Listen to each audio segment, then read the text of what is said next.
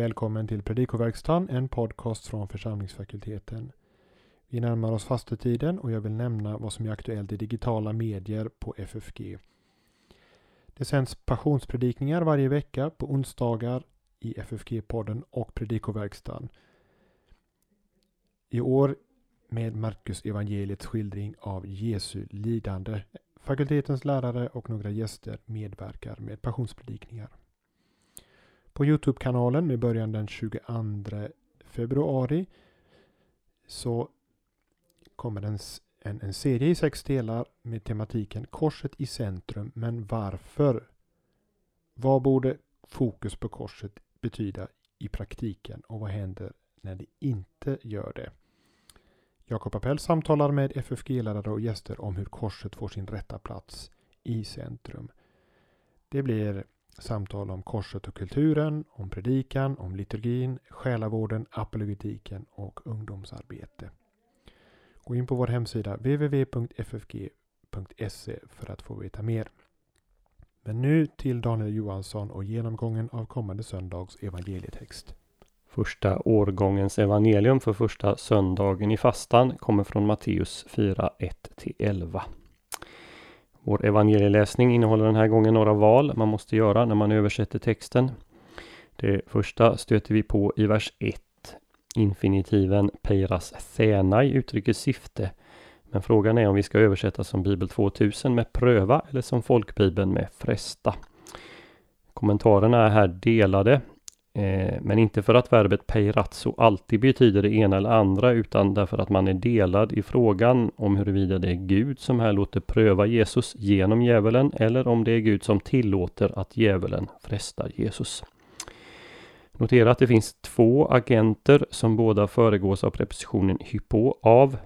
Jesus förs ut i vildmarken av anden för att frestas prövas av djävulen.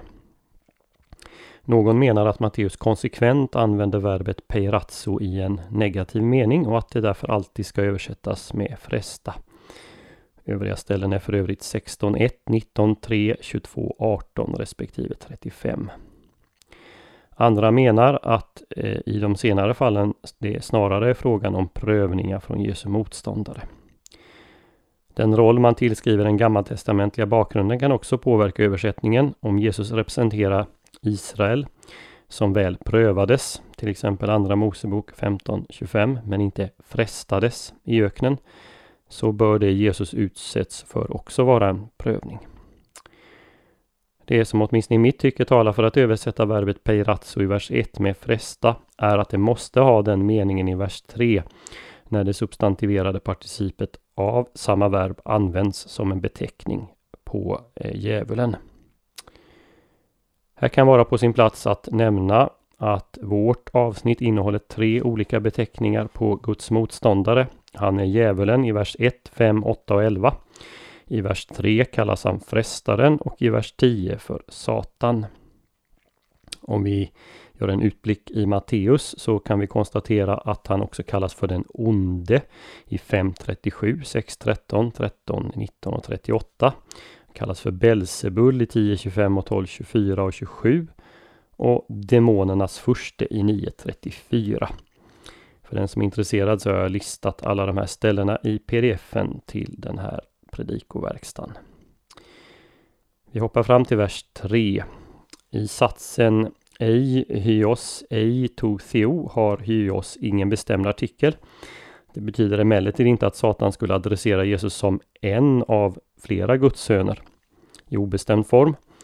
Enligt Colwells regel saknas predikatsfyllnad eh, saknar predikatsfyllnad som föregår verbet normalt artikel. Det är så man vet vad som är subjekt respektive predikatsfyllnad. Och här står alltså hyos före verbet ej du är. Vi kan alltså översätta med Guds son i bestämd form. I samma vers Eipe hinna hoi lithoi hotoi artoi genotai. Efter ett verb som uttrycker befallning, och här är verbet eipe, säg, inleds objektsatsen med hinna eh, och uttrycker innehållet i befallningen. Säg att dessa senar blir bröd. I nästa vers lägger vi märke till verbet tsesetai i futurum, ska leva. Futurum kan användas för att uttrycka befallning, men då står det normalt i andra person som i vers 7 och vers 10. Här är betydelsen troligen en vanlig indikativ, ett mer generellt påstående. Människan kommer inte att leva bara av bröd. I vers 5 lägger vi märke till att paralambanei, ta med, är en historisk presens. Matteus använder historisk presens ganska sparsamt. Det är intressant att notera att 8 av totalt 27 i hela evangeliet, om man undantar verbet tala. Eh, 8 av 27 finns här i den här frestelseberättelsen och när Jesus blir prövad eller frestad i ett semane. Här stöter vi på olika former av historisk presens också i vers 6, 8, 10 och 11. Valet av historisk presen det ger extra livlighet åt framställningen. To Ptergion Tohero betyder ordagrant templets lilla vinge. Den här beteckningen används inte om byggnader i den antika litteraturen och vad som åsyftas är oklart. Bibel 2000 väljer att översätta högst uppe på tempelmuren och folkbibeln tempelmurens utsprång. Det här kan vara en del av själva tempelbyggnaden som var omkring 50 meter hög på sitt högsta ställe. Eller templets yttre mur som stod ovanför den mycket djupa Kidrondalen. Kanske beteckningen vinge här ska leda tanken till ställen i Gamla Testamentet som talar om Herrens beskyddande vingar såsom Psaltaren 17.8 och 91.4. Eh, I vilket fall en passande eh, beteckning i samband med den här, fräls, eh, den här frestelsen som handlar om hur Herren ska bevara de sina.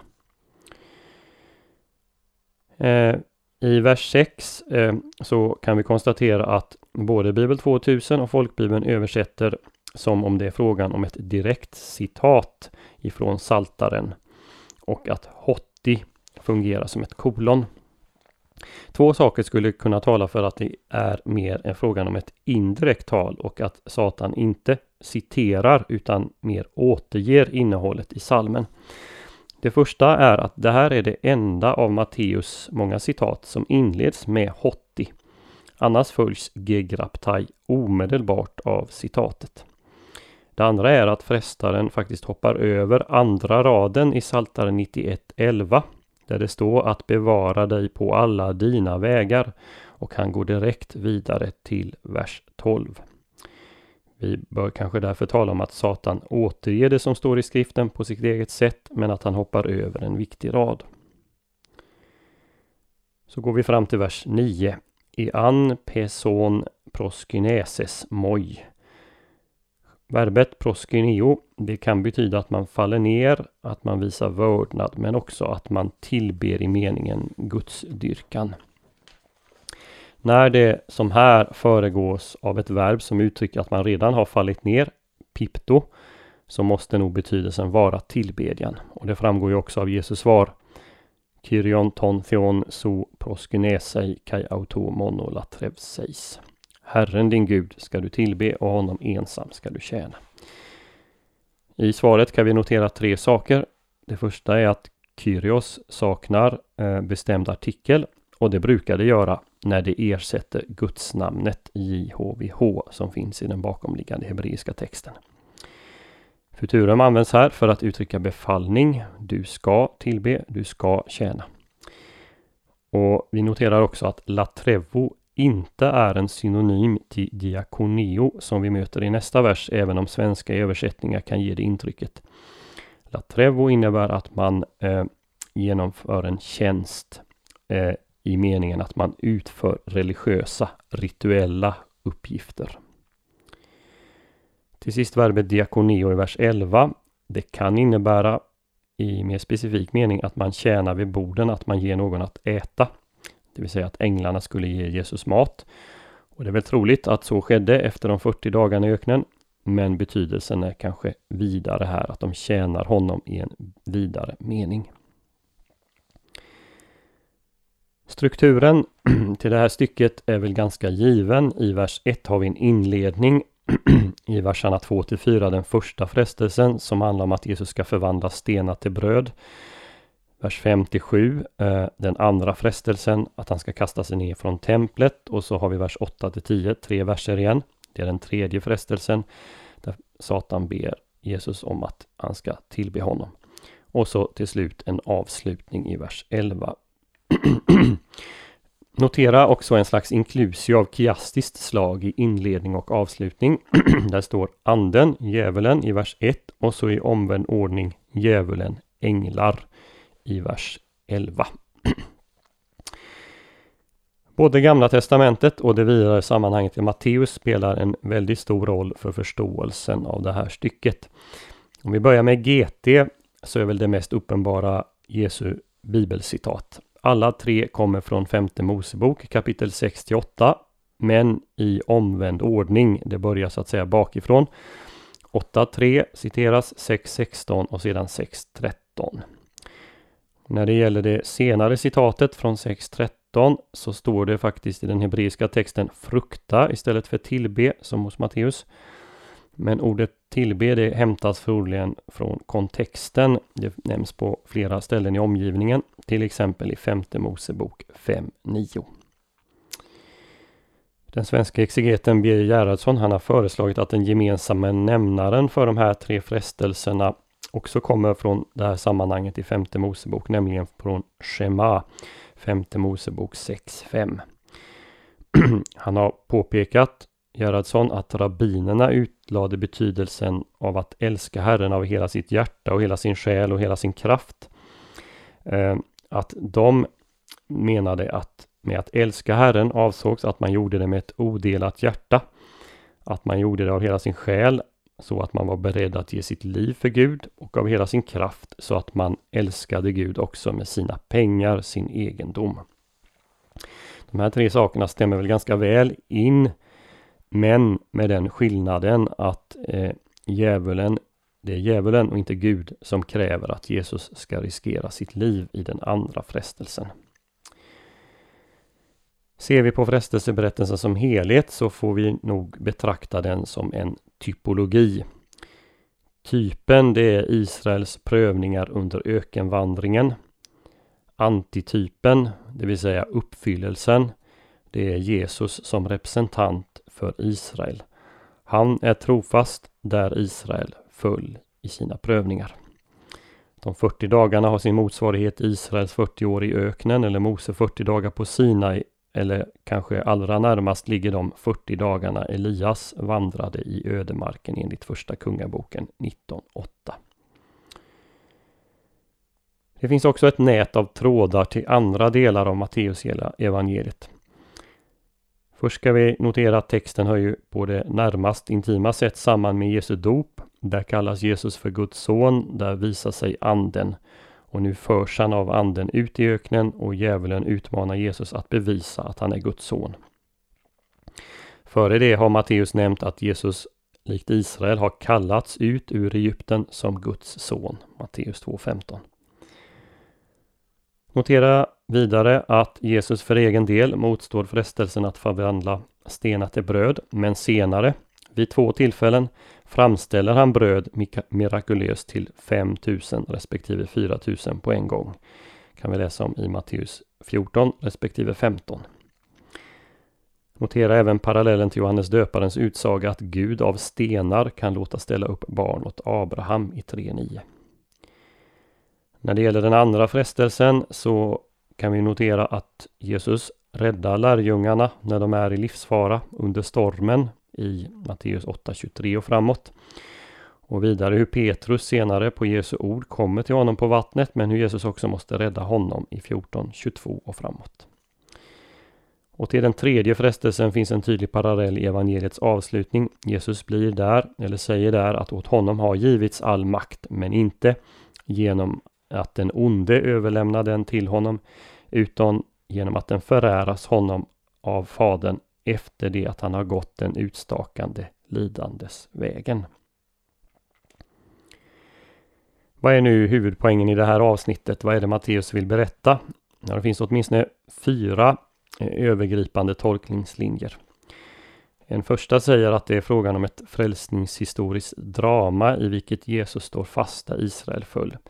Som representant för hela gudsfolket visar sig han vara den sanne gudssonen som Gud har kallat ut ur Egypten.